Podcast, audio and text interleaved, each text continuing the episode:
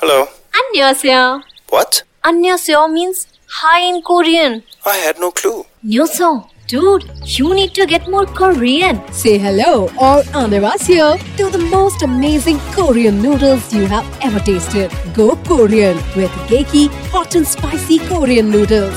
Great tasting Korean flavors at just rupees 49. Try today. Geki Korean noodles. Can't get more Korean.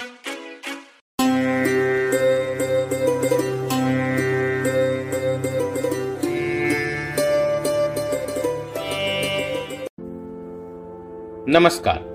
स्वागत है आप सभी का रामायण से पहले पॉडकास्ट के चौदहवें एपिसोड में। पॉडकास्ट की पिछली कड़ी में हमने जाना कि कैसे देवर्षि नारद ने लंकापति रावण को यमराज से युद्ध करने के लिए उकसाया। उनका ऐसा मानना था कि स्वयं मृत्यु के अलावा और कोई भी दुराचारी दशानन को रोकने में समर्थ नहीं था। इसलिए नारद जी यह मान बैठे थे कि यमपुरी पर आक्रमण करने के बाद लंकापति का विनाश होना अनिवार्य था। लेकिन क्या वाकई में ऐसा हुआ? आइए जानते हैं कि क्या हुआ जब रावण ने यमलोक पर आक्रमण करने की धृष्टता की। मैं हूँ आपका सूत्रधार गौरव तिवारी और आप सुन रहे हैं रामायण से पहले पॉडकास्ट का चौदाहवा एपिसोड, रावण यमराज युद्ध। रावण से संवाद करने के तुरंत बाद नारद जी यमलोक पधारे, और मृत्युलेख के स्वामी यम से मिलकर उन्हें रावण की यमलोक पर आक्रमण करने की योजना के बारे में बताने लगे। वे दोनों वार्तालाप कर ही रहे थे कि पुष्पक विमान पर आरूढ़ दशानन अपनी विशाल सेना के साथ यमलोक में आ पहुँचा। पुष्पक की आभा से यमपुरी का अंधकारमयी वातावरण तेज ज्योति से आलोकित हो उठा। राक्षस राज दशानन ने जैसे ही यमपुरी का दृश्य देखा, वैसे ही उसे नारद जी की कही हुई बातें स्मरण हो गईं कि कैसे उसके पूर्वज व साथी असुरों की जीवात्माएँ वहाँ तरह तरह की यातनाएँ भोग रही थी। रावण ने देखा कि भयंकर दिखने वाले यमराज के सेवक उन्हें मार रहे थे। तपते रेत पर बार बार दौड़ा रहे थे। रक्त से भरी बैतरणी नदी में डुबो रहे थे और पत्र नामक वन में जहाँ पत्तों की धार तलवार के जैसी थी, उसमें चलवाकर चोट पहुँचा रहे थे। किसी को तपती कड़ाई में डाला जा रहा था तो कहीं भयंकर दिखने वाले जीव तथा विशाल सर्पों से कटवाकर उन्हें कष्ट दिया जा रहा था। वहीं उसने देखा कि उसके द्वारा हत्या किए गए साधुजन धर्मात्मा मनुष्य एवं ऋषि मुनियों की जीवात्माएँ वहाँ सुंदर महलों में रहकर स्वर्ण आभूषणों का धारण किए हुए अच्छा भोजन ग्रहण करते हुए आनंद से अपना समय बिता रही थी। उसके चाहने वालों की यह दुर्दशा और उसके शत्रुओं का ऐसा सुख देख रावण का क्रोध उसी समय चरम पर पहुँच गया। रावण ने अपने पूर्वजों की आत्मा को नरक में इस प्रकार कष्ट भोगता देख उसी क्षण अपने मायावी बल का प्रयोग किया और उन्हें उनके दंड से मुक्त कर दिया। उसके ऐसा करने से पीड़ा से चीतकार कर रही आत्माओं को अपने कष्ट से छुटकारा मिला और वे सभी लंकापति के गुणगान करने लगी। वहीं दूसरी ओर रावण को धर्म के कार्य में इस प्रकार बाधा डालने का दुस्साहस करते देख यमराज भी अपने आसन पर स्थिर नहीं बैठ पाए और उन्होंने तुरंत अपनी सेना को रावण पर आक्रमण करने का आदेश दे डाला। देखते ही देखते गदा, शूल मुशल और तोमरों से सुसज्जित यमदूतों ने पुष्पक विमान को चारों ओर से घेर लिया और उस पर टूट पड़े।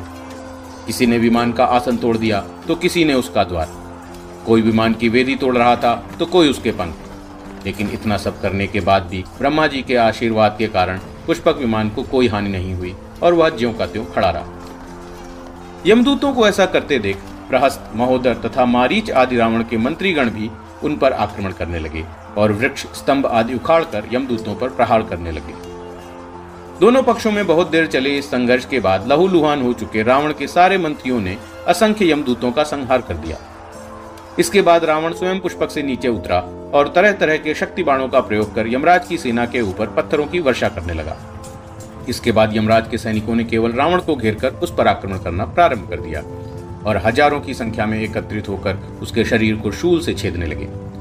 रावण का कवच टूटकर भूमि पर गिर गया और शूलों की नुकीली चोट से उसके शरीर से रक्त की धाराएँ बहने लगी। बस लंकापति का धैर्य अब समाप्त हो चुका था। उसने अपना धनुष उठाया और तीनों लोकों में सबसे प्रलयंकारी अस्त्र पाशुपत अस्त्र का संहान कर यमराज के सैनिकों पर कर दिया। देखते ही देखते पाशुपत अस्त्र की ज्वाला से यमपुरी के समस्त सैनिक क्षण भर में ही भस्म हो गए। अपनी पूरी सेना का एक ही बार में इस प्रकार विनाश हो चुका देख यमराज अब स्वयं युद्ध करने के लिए रावण के समक्ष। अपने विशाल रथ पर आरूढ़ यम, अपने सबसे शक्तिशाली अस्त्र, यमदंड और कालपाश का धारण करते हुए क्रोध से लाल हो चुकी आँखों से रावण की ओर देखते हुए युद्ध भूमि में उतरे। रावण के मंत्रियों ने जब स्वयं मृत्यु रूपी यमराज को देखा, तब वे भय से कांपते हुए रणभूमि छोड़कर भागने लगे। तब दशानन अकेला ही यमराज के समक्ष युद्ध के लिए खड़ा हो गया था। रावण को सामने देख यमराज ने शक्ति बाण और तोमरों से उस पर प्रहार करना शुरू कर दिया। जिसके उत्तर में रावण ने भी यमराज के ऊपर बाणों की वर्षा कर दी। इस प्रकार उन दोनों के बीच लगातार सात दिनों तक युद्ध चलता रहा, परंतु कोई भी एक दूसरे को हराने में समर्थ नहीं हुआ। इस समय तक रावण यमराज के सारथी और घोड़ों को भी अपने बाणों से घायल कर चुका था और स्वयं यमराज पर भी एक लाख से अधिक बाण मार चुका था। इन सबको देखते हुए युद्ध की दिशा बदलने हेतु भगवान यम ने अपने अमोघ काल दंड का आह्वान किया। वह उसे रावण की ओर छोड़ने ही वाले थे कि वहाँ ब्रह्मदेव प्रकट हो गए।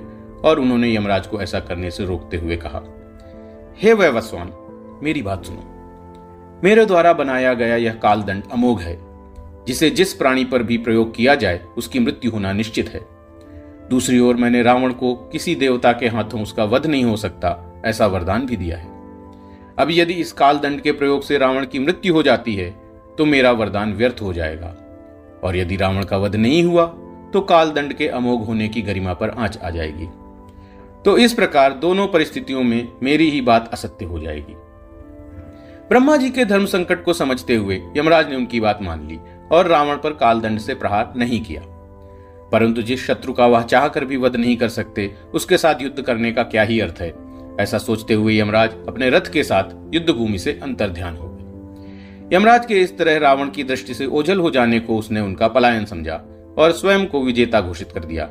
और पुष्पक पर आरूढ़ अपनी वीर गाथा गाता हुआ वहाँ से निकल गया। यमराज को पराजित करने के बाद रावण ने अगले लोकपाल वरुण देव पर आक्रमण करने का मन बनाया। क्या हुआ जब रावण ने वरुण लोक पर आक्रमण किया?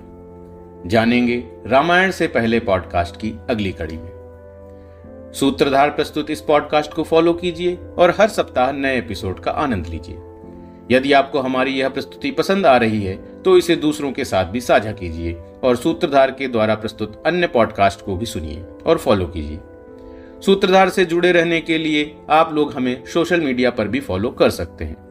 ट्विटर इंस्टाग्राम फेसबुक यूट्यूब इत्यादि सभी प्लेटफॉर्म्स पर हमारा हैंडल है my Sutradhar M Y S U T R A D H A R आर्थिक रूप से हमारी सहायता करने के लिए आप हमारी वेबसाइट माई सूत्रधार डॉट कॉम पर जाकर भारतीय कहानियों पर आधारित पजल्स और गेम्स भी खरीद सकते हैं। हमारी वेबसाइट है M Y S U T R A D H A R dot com अब मैं आपका सूत्रधार गौरव तिवारी आपसे विदा लेता हूँ। मिलते हैं अगले सप्ताह और जानते हैं रावण और वरुण देव के बीच हुए युद्ध के बारे में। धन्यवाद।